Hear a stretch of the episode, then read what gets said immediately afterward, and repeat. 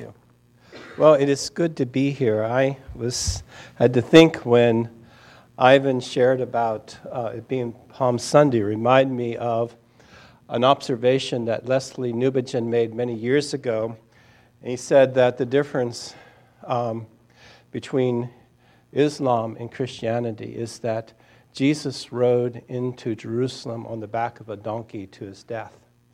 And Muhammad rode into Mecca on the back of a war horse, bringing death. And that makes all the difference. Okay. All right. Um, uh, I um, this morning I'm going to uh, share with you about the church and its governing power. And uh, this is, um, I was asked to do this one. So um, my wife uh, asked me earlier this week, well, do you know what you're going to preach on? Have you, where I said, yeah, I know what I'm going to preach on. Uh, I've, all, I've been asked to do something, so that's always nice. You know, when people talk about the church, they have different views about it. Uh, if you're a classic Protestant, uh, you would say the church is where the word is rightly preached and the sacraments or the ordinances are rightly administered. Martin Luther said, wherever that happens, there you have church. Um, and, you know, if you are a pietist, uh, you say that the church is a place for encouragement. And, um, and that's its focus, okay? Um, some people talk about it being a hospital for sick souls. Um, some see the church as a missionary society whose goal and purpose is to spread the gospel. And some see it as a social group, um, a friendship group, and so on. Um, now, all those things are part and parcel. They're all there. Okay, they're all there. Um, certainly, we want the word to be rightly preached, and we want the ordinances to be rightly administered. This should be a place where we come and are encouraged in our faith. And, you know, when somebody is spiritually unwell, it should be a hospital, it should be a place for healing. And it certainly should be about the task of preaching the gospel and sharing the gospel. And it is certainly important that it be a place of friendship, a social group, and so on. Those are all very important things. But these are functions. These are things that it does. It's not the essence of what we mean when we use the term church. Um, as you go through the Gospels and the letters, I find three terms three words, three Greek words that are referred to this gathered group of Christ um, that I think describe more accurately what the essence of the church is.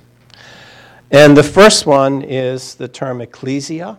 It's actually where we get the word church from. It's, church is kind of an, a, um, uh, a a form of, it's an English form of this term, Greek word ecclesia. In German, it's Kirch, um, which again, you can kind of hear that. Um, and that, that word, in applying itself to the church, uh, I mean, uh, that word ecclesia uh, occurs around 114 times in the New Testament. And 106 of those times it refers to the gathered body of believers. All right? The, another term that's often used is soma. And uh, soma is simply referring to a body, it's a physical thing. Okay? It's something physical, something that exists in time and in space.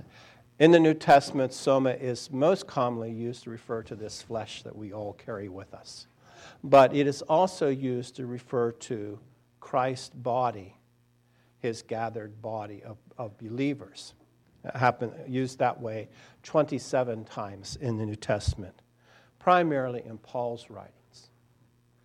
And then there's another term, koinonia, which sometimes can be understood as community. Most commonly, it is translated as fellowship. In some other translations, it's sometimes used, uh, translated as partnership. Um, if you uh, have any Pennsylvania Dutch background, um, you may have grown up hearing about the Gemeente. Remember uh, talking about the Gemeente, uh, which comes from the High German Gemeinde, which has this idea of a community. And our Anabaptist people in the past did not use the term in the German Kirk very much because they associated that with the Lutherans and the Catholics and the so on, and they, t- they really used the term Gemeinde or Gemeinde, to talk about the community. And one can almost, uh, I think in English, sometimes we use the word congregation, and it kind of has that connotation, though actually it is much more, that is much more closely associated in meaning with the term ecclesia, which is an assembly. Okay? The assembly. Uh, there's a church group that calls themselves the Assemblies of God. That's kind of a nice name. So it is.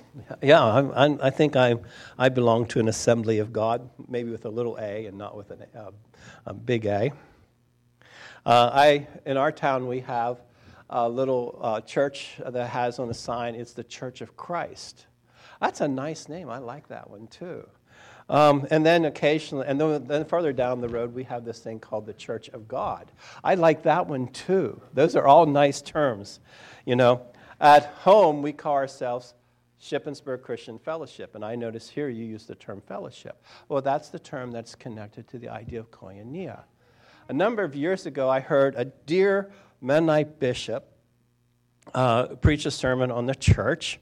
And in the course of that sermon, he talked about, um, he, he sort of weighed in against uh, groups calling themselves fellowship because he felt that was kind of too loose and everything like that. And, you know, he just felt we should use the term church and so on. And I understood where he was coming from, but I was listening to that. I said, well, actually, fellowship is a very strong word. It's not at all a loose word because it's what it's the thing that binds it together. It's a very close relationship, a very accountable relationship, and so on. Well, I'm not going to look at all three of these terms this morning. Okay? That's actually three sermons. All right? So I'm only going to be looking at the first one, assembly. Okay? Um, I did one time preach all three of these sermons at one setting. It took me an hour and a half. But I was told I was allowed to do it. It was down in Kentucky. I was there for, for a week of Bible school, and it was so on. My two youngest boys were with me, and they were fussing me all week about how long I was preaching and so on. And the one bishop there said, told those boys, Now you be quiet and let your dad say what he's going to say. That's what we have him here for. I promise to be done by 12. okay? All right, let's look at assembly, ecclesia. It is, from understand, I don't read Greek, okay? I, I, um, I use uh, the, uh, I have a really good dictionary, Greek dictionary that is, um, and I also have a very good Hebrew dictionary that is, you know, has the uh, terms and so on, and, and I depend upon them a lot. But um, um, ecclesia ha- is a compound word that means called out. And it's actually borrowed from the Greek uh, political uh, structures and, and government. Uh, Greece was, was originally, until they were taken over by the Roman Empire, was originally a collection of small city states. It means that there was a major city uh, and then the surrounding countryside. Athens, uh, Corinth, and so on. They were all originally Greek um, city states. And when the Roman Empire came in and took, took those over, one of the things the Roman Empire did is that they did not, they, uh, the areas that they took over, they did not supplant the local governments. They kept those intact. They allowed the local governments, the local customs, even the local laws, and so on to continue on. All right? If you read in the, in the New Testament, in the Gospels, about what's happening in, in uh, Israel there with the, with the Jewish government so that was all intact. But over top of that, then, you had this Roman superstructure. And the main thing that the Romans wanted was taxes.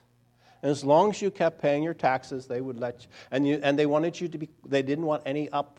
They didn't want any any um, uh, uprising, any kind of contention, or, or anything like that. So, as long as the local governments could could keep the taxes flowing, and could keep everybody behaving, okay, so there wasn't any riots or anything like that, the Roman government was happy.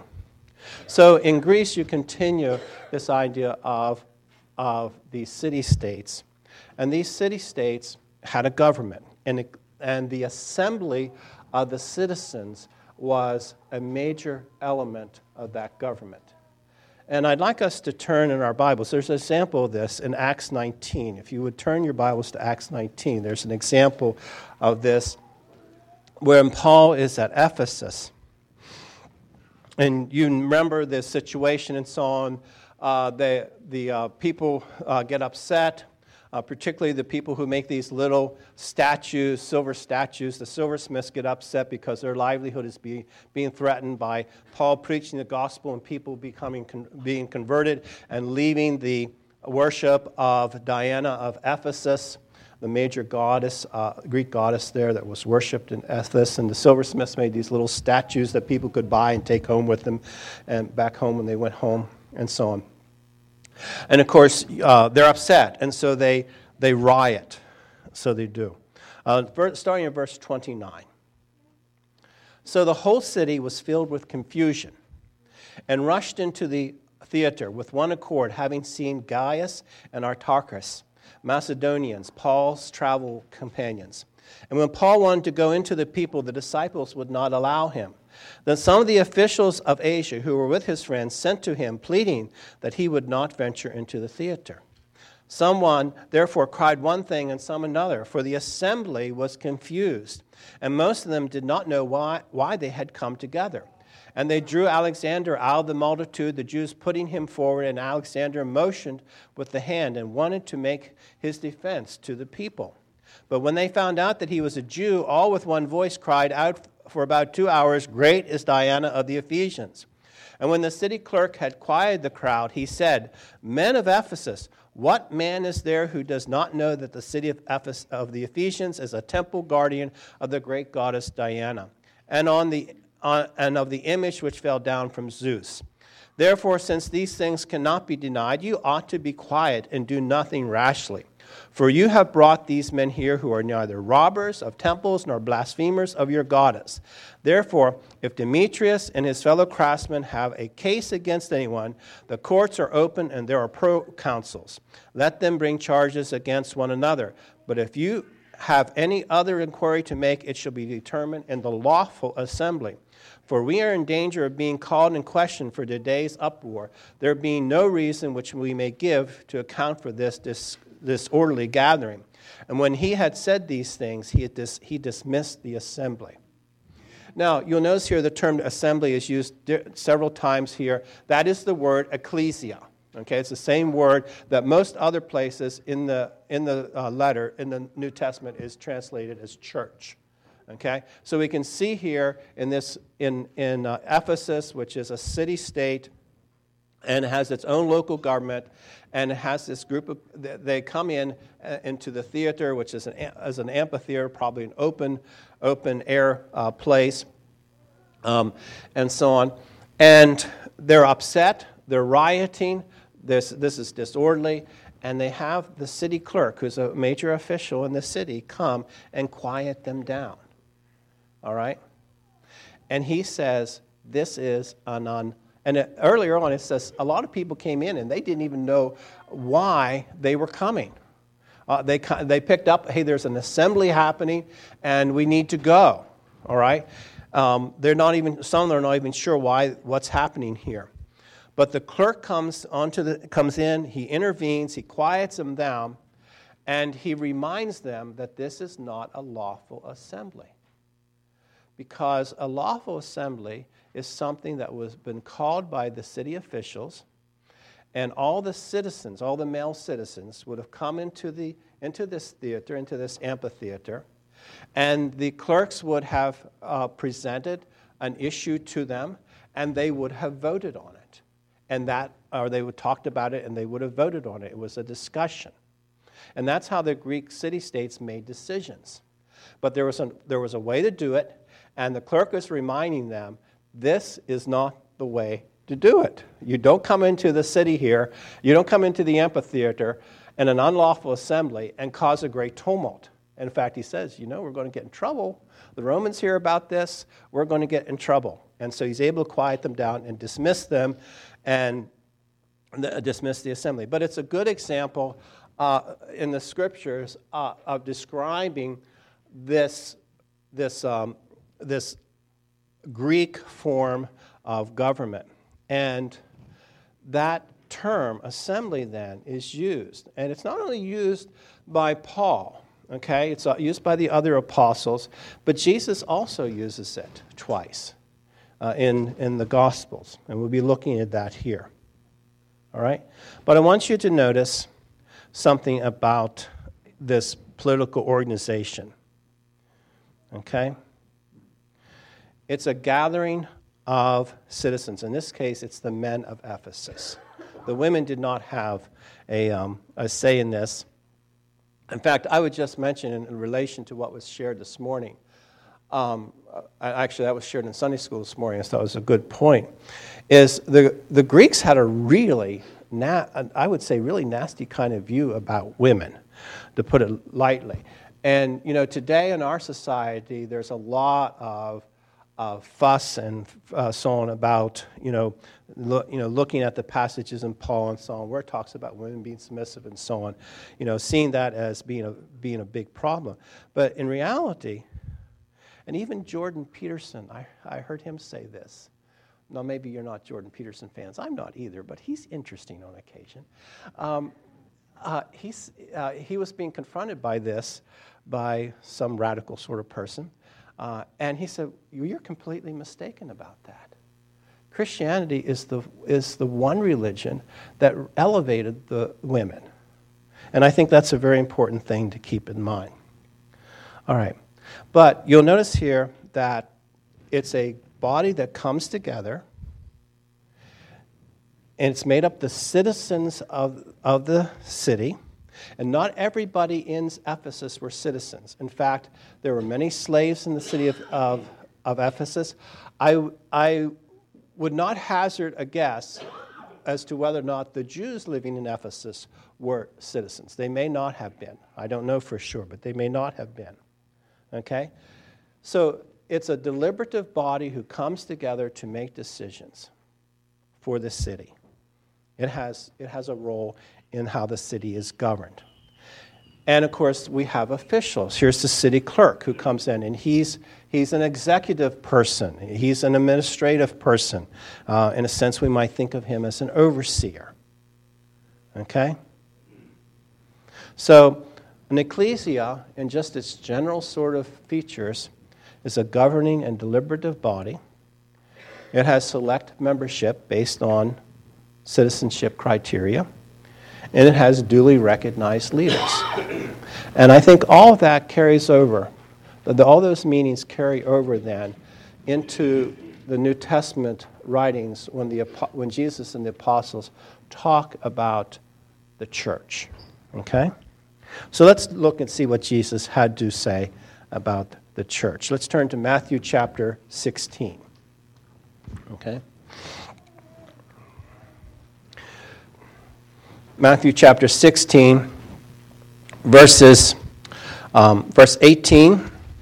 Uh, now, this is in the context of uh, Jesus asking um, his disciples, Who do men say that I am? And they say, Well, some say John the Baptist, some say Elijah, some say Jeremiah or one of the other prophets. And he said, But who do you say that I am? And Peter says, You are the Christ, the Son of the, of the living God. And Jesus answers and said to him, Well, blessed art thou, Simon Barjona. Flesh and blood has not revealed this to you, but my Father is in heaven. And I also say to you that you are Peter, and on this rock I will build my church, and the gates of Hades shall not prevail against it. And I will give you the keys of the kingdom and of, of heaven. And whatever you bind on earth will be bound in heaven, and whatever you loose on earth will be loosed in heaven. Then he commanded his disciples that they should tell no one that he was Jesus the Christ. Now, I just want to do a little bit of expl- explaining here. Okay, uh, Jesus, of course, is, is uh, making a play on words here. He says, Thou art Peter, okay? And that's a little stone, all right?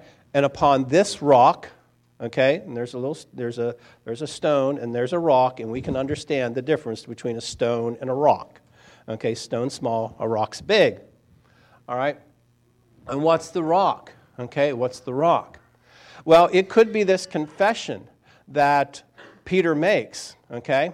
upon this rock, upon the confession, uh, upon the confession that thou art the Christ, the Son of the living God. That's going to be the foundation, the basis of everything. But I'd like to suggest to you by if you go back to if you go on to Revelation, it does mean that because it does mean that it's upon this rock, upon this confession of who Jesus is.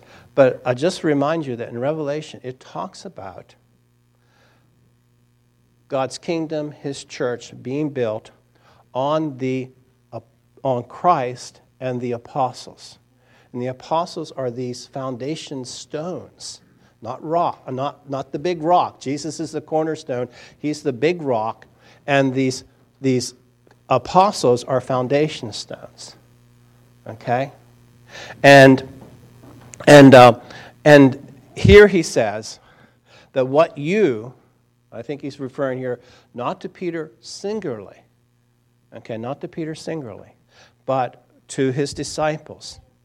Okay, whatever you bind on earth will be bound in heaven, and whatever you loose on earth will be loosed in heaven. So Christ gives to his disciples, okay, he gives to his followers an authority, I think, together to bind and to loose. Okay, to bind and loose. And we'll look at, um, at that later on in chapter 18. We'll just look here a little bit at chapter 18. All right? So he has this authority to bind and to loose. Well, let's just go look at, at uh, chapter 18, verse 18. Okay? And we'll be coming back to this later on, um, all, to chapter 18 later on. But I want to just point out one thing here about it. Um, and we're looking at verse 18. Um, I'll have to look at 17 to give you the context of who he's talking about. If he refuses to hear them, tell it to the church, tell it to the ecclesia, tell it to the assembly. All right? And if he refuses to hear the church, let him be to you like a heathen and a tax collector. Surely I say to you, whatever you bind on earth will be bound in heaven, and whatever you loose on earth will be loosed in heaven. Again, I say to you that if two or two of you agree on earth concerning anything that they ask, it will be done for them by my Father in heaven. For where two or three are gathered together in my name, I'm there in the midst of them. All right? Now, I want you to notice that he is talking here about the church.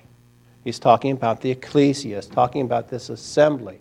And he describes here the authority that the church has to make decisions.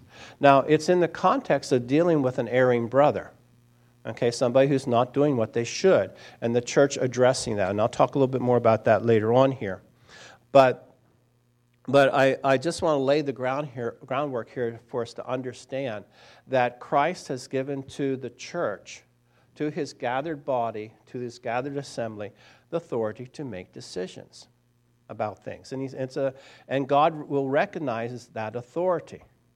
Now, one of the things I should note here is that He is not giving us authority to annul what He has taught and what the apostles taught. Okay? He's not giving that authority to them. Okay? I think that what he's talking about here is the, in the course of in the course of working out what Jesus and the apostles taught, he gives the church the authority together to work that out and to decide how it's going to be worked out. Okay? Um, you know, in our circles, and probably it's the same way here, you know, we live in a time in which there is a lot of questioning about our practices and so on. And, you know, in my congregation, we have certain expectations about how we do things, how we dress, things we where we go to, and so on. And sometimes there's some pushback against that.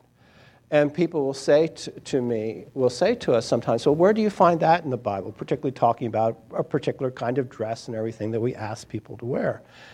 And, well, certainly the Bible does not have any, uh, any dress patterns in, in the back of it. All right, there's nothing like that. Okay, there's nothing like that. Okay? But the question that I ask in return is we do have teachings from the scripture to um, that tell us that we are to dress modestly, we're to dress simply, we're to dress without ornamentation, and so on. So that is a biblical command. And the question then has to be asked about what we do is it fulfilling the biblical command? if what we say as a congregation, this is how we want to dress, is it actually doing what the scripture says it, we're supposed to do? And if it does, then what we're doing is biblical. Now, it could be, we could work it out a different way, okay? Well, the, the application is not, is not necessarily permanent. It's not necessarily always has to be a particular way or another one. But if you look at how you're doing it, and it's doing what the Bible says, it's biblical. Okay? It's biblical. Um, it's, it's fitting within what we're told to do. And then we have to ask ourselves sometimes is what we're doing doing what the Bible tells us to do? Okay? Because we might not. Okay? We might not. And uh, we had young, one young brother who, a fine young brother, I loved him a lot. I wish he would still be around. But he had this, this, he said, you know, we're asking people to do things that aren't biblical. And and I tried to talk with him. We had a conversation. It was a good conversation. He's a sweet person. And I asked him, I asked him, I said, Well, in the end, who gets to decide what our applications are? Is it you as an individual? Or is it the body, the gathered body, that gets to work this out and we do it together? Well, he kind of reluctantly admitted that it probably should be the gathered body. All right. But he still wasn't content, and, and he left. And like I said, was hard. He went elsewhere, and he's doing fine. And they're doing okay, too. the thing that was so interesting to me is there wasn't that much difference between where he was with us and where he went to. Um, and I thought, my, was it that important to you to be able to do some of these little things that you left us? And he admitted that we had done a lot of good for him. Um, you know, I, I do sometimes think that we can have a cavalier attitude toward God's body, toward the church. Um, and you know, I, I don't know how it is with you folks here, but you know, oftentimes the decisions that we make as a group, they're, they're, they're compromised, situ- they're, con- they're compromised solutions. All right? Very, I mean, when you talk things out and you work things out, you hear different ideas and, you, and so on, and you come to a solution that, okay, we can live with. But it means that I very seldom ever get exactly everything I would like to have done in our church. But I know that some of the other brothers who see things a little bit differently, they don't get exactly everything done the way they would like to have it done. But we come together, we work this thing out, and we come to a compromise solution that we can live with and work with. Okay? And you know, sometimes people will say, well, that doesn't make sense. I thought, well, yes, it does make sense if you understand the process and the fact that this was a compromise. And we, we were human beings and we worked out this compromise. And so, and plus, I'd always say, do you think everything you do makes sense? All right? It, it doesn't necessarily, but if you understand the process, you can understand the sense behind it. All right?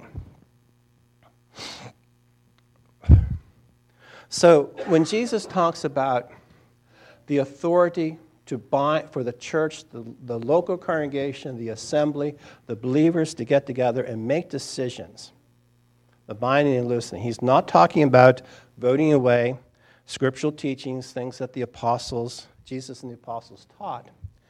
You know, you cannot vote away what Jesus said about divorce and remarriage. And uh, Simon and I and some of the older brothers here are old enough to remember when there were Mennonite churches that did that. They did that. And they had an argument for it. Their argument was love. It was love.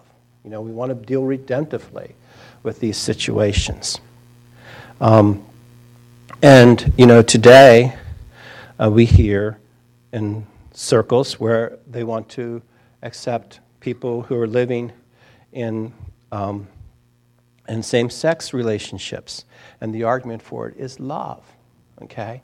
And so we can get away from, we can annul that. And, and, they, will, and they will process it through a whole thing with, with their congregations or their larger church structures and so on and arrive at these decisions. That's not what Jesus and the apostles were talking about. Okay? We do not have the authority to annul what Jesus has said. Okay? We don't have we have we have to figure out what he says. Okay? And that's where the community comes in. And we have to apply what he says and so on. But we're not voting away scriptural teachings. We're applying scriptural teachings. And that has some variety and flexibility to it. Now, for an example of the church doing this, let's turn to Acts chapter 15. This is probably, um, probably uh, a familiar passage for you. I want to uh, look at verses 1 through 30, um, and I'll just read it here. Certain men came down from Judea and taught that taught the brethren, unless you are circumcised according to the custom of Moses, you cannot be saved. Therefore, when Paul and Barnabas had no small dissension and dispute with them, they determined that Paul and Barnabas and certain others of them should go up to Jerusalem to the apostles and the elders about this question. So, being sent on their way to the church, they passed through Phoenicia and Samaria, describing the conversion of the Gentiles, and they caused great joy to all the brethren. And when they had come to Jerusalem, they were received by the church and the apostles and the elders, and they reported all things that God had done with them. But some of the sect of the Pharisees who believed rose up, saying, It is necessary to circumcise them and to command them to keep the law of Moses. Now the apostles and elders came together to consider this matter. And when they had been much dispute, Peter rose up and said to them, Men and brethren, you know that a good while ago God chose among us that by my mouth the Gentiles should hear the word of the gospel and believe. So God, who knows the heart, acknowledging them by giving them the Holy Spirit, just as he did to us. And he made no distinction between us and them, purifying their hearts by faith. Now, therefore, why do you test God by putting a yoke on the neck of the disciples which neither our fathers nor we have been able to bear?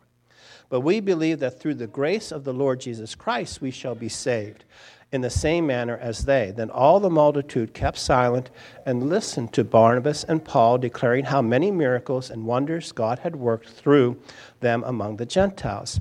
And after they had become silent, James answered, saying, Men and brethren, listen to me. Simon has declared how God at the first visited the Gentiles to take out of them a people for his name. And with this, the words of the prophets agree, just as is written. After this, I will return and will rebuild the tabernacle of David, which has fallen down. I will rebuild its ruins, and I will set it up, so that the rest of the mankind may seek the Lord even all the Gentiles who are called by my name, saying, The Lord who does all these things. Knowing, known to God from eternity are all his works. Therefore, I judge that we should not trouble those from among the Gentiles who are turning to God, but that we write to them to abstain from things polluted by idols, from sexual immorality, and from things strangled, and from blood. For this for Moses has throughout many generations those who preach him in every city being read in the synagogues every Sabbath. Then it pleased the apostles and the elders with the whole church to send chosen men out of their own company to Antioch, where Paul and Barnabas, namely Judas, who was also named Barsabbas, and Silas teaching men among the brethren. And the rest of the passage has the letter that they sent. But I want you to notice something here. Okay? The, the thing that they're facing here is what is the criteria for membership in God's ecclesia and his community. And so there was a group of Jewish Christians who were saying they need to follow the law of Moses to be saved. All right? And some are saying they need to be, they need to be circumcised. Okay? And so this is the, this is the question that's before them. And the question does, is that what Gentile Christians have to do? That they have to be circumcised? Do they have to follow all the laws of Moses? All right?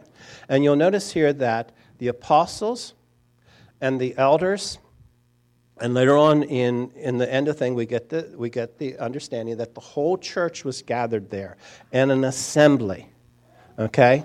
In an ecclesia. They were gathered together. And I want you to notice how this whole thing was, was done. First of all, the recognized leaders, the apostles, stood up and they kind of framed the question. They framed what they were spo- what they're supposed to do, and then they gave they gave a rationale. Peter speaks from what God had already shown him with Cornelius.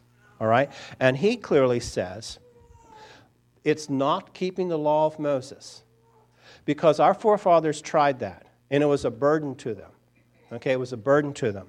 But we believe that through the grace of the Lord Jesus Christ, we shall be saved in the same manner as they the Gentiles and the Jews come into the kingdom of God, into the ecclesia, the same way. It's through trusting and believing in Jesus and what he's done for us. Okay? Now, I want you to notice something else that happens here. All right? They had a dispute. All right? It says much dispute. I think some translations will also must say a fierce dispute. Okay? You, you ever have fierce disputes here? We've had fierce disputes back home. I can tell you, sometimes I regret them. And I will not have, I will have to admit with somewhat shame that I have participated in fierce disputes. I've been trying in recent years not to, um, but not eliminating disputes, but making sure they're not fierce. All right? So, Peter, who is a recognized leader here, gets up and he reminds them of what God has been doing. All right? And he reminds them as to what is the foundational thing. We are saved by the grace of Christ. That's how we come into the kingdom. All right? Then, notice here it says that all the multitude kept silent. They listened. One of the things I think is problematic for any of us is that when we feel strongly about something, we don't tend to listen to what the other person is saying. Okay? But they kept. And you know, if, if you interrupt, and I'm a bad interrupter, my wife will tell me, you interrupted. And I have to really work at not interrupting. And I'm not always successful. But, um, because I will just tell you quite frankly, when somebody's talking and I disagree with them, uh, everything's going through my mind as to why they're mistaken and so on, and I want to tell them that. But I think it's very important here that they were quiet and they listened to what Barnabas and Paul had to say. Right? And so after they listened to what Barnabas and Paul had to say, James stood up. And James laid the scriptural foundation. And that's the other thing I think we really have to keep in mind when we are gathering together as a body to make decisions. What is the scriptural foundation of, of this decision? Now, you know, if you're talking about what to paint the walls, that's, you know, but you know, I'm amazed how people have such strong opinions about that. I, I, in fact, I will tell you quite frankly, when we're talking about doing something to the meeting house, now, mind you, I don't want any stained glass windows, uh, but when we're talking about that, I think, you know, we have these trustees. Just let them take care of it. I trust that they will paint the walls a decent color. Though I will have to admit that recently they painted a bathroom wall I thought was sort of an ugly, dark color. but I'm not going to make an issue of it. You know, somebody else liked that color. But I think when we make, when we when we are working through a, a question which we have to make the decision, we have to do what James did here, where he laid the scriptural uh, foundation for the decision. And he quotes from the Old Testament about, about um, rebuilding the tabernacle of David, about the Gentiles being brought in. And, and he, he, he says, This is what's prophesied. We're living in the day of fulfilled prophecy here. Okay? And he said, But at the same time, we know that Moses is read throughout the Roman world because there were Jews scattered throughout the Roman world. They're, they're read in synagogues and so on. And we're going to ask the Gentiles to do three simple things, okay?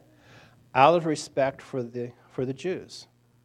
Now, this is interesting because, in a sense, they're asking the Gentile. Now, some of this is just, just you know, basic, basic rightness.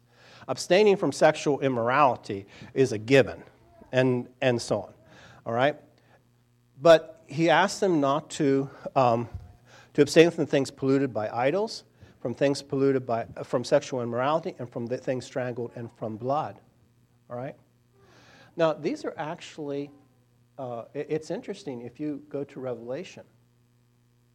One of the things that one that some of the churches are, are criticized for is that they eat things that are strangled for blood. That's coming back here to Acts. And so it seems to be a continued ordinance. And from I understand in the early church, and the other centuries, eating blood, you know, eating things that were strangled was not something the early Christians did. All right? And then we talk about polluted by idols, you know, Paul has a whole discussion in 1 Corinthians about that. And I think many people misunderstand his development there, but the, the thing that you have to keep in mind about whether or not you can go into a temple and sit down and eat before an idol you have to keep in mind that Paul ends that dis- discussion by saying, Flee idolatry. Don't have anything to do with it. You cannot sit at the table of demons and the table of Jesus, of Christ. And so we see that being carried out here also. Right? So James suggests a solution. He, he, he lays the biblical foundation, he suggests a solution, and then notice in verse 22 then it pleased the apostles and the elders with the whole church to send chosen men of their own. Okay? The apostles, the elders, the whole ecclesia, the whole assembly was involved in this process. Leadership is important because leadership has the responsibility to help the congregation work through the decision making process. Okay? But leadership leadership works from a position of strength when they after they have worked through that process and they're not just simply speaking for themselves they're speaking for the whole congregation all right and you know so if you have if you have people who are being disobedient and aren't wanting to work with the things that you decide and so on it should be that your leaders when they go and talk to them initially that they go with not their personal authority, but the authority of the church, who has said, This is what we want to do, and this is what we expect. All right? And I think we see that happening here. This wasn't just the, the apostles and the elders, but it was the whole ecclesia who was involved in the decision making process. And the apostles and the elders had the support of the whole church. A number of years ago, I read a book by Garry Wills. It was on leadership. And the point that he made in that book was leaders aren't leaders if they don't have followers. Now, that would seem to be a pretty simple thing to understand, but leaders have to have people who are willing to follow them.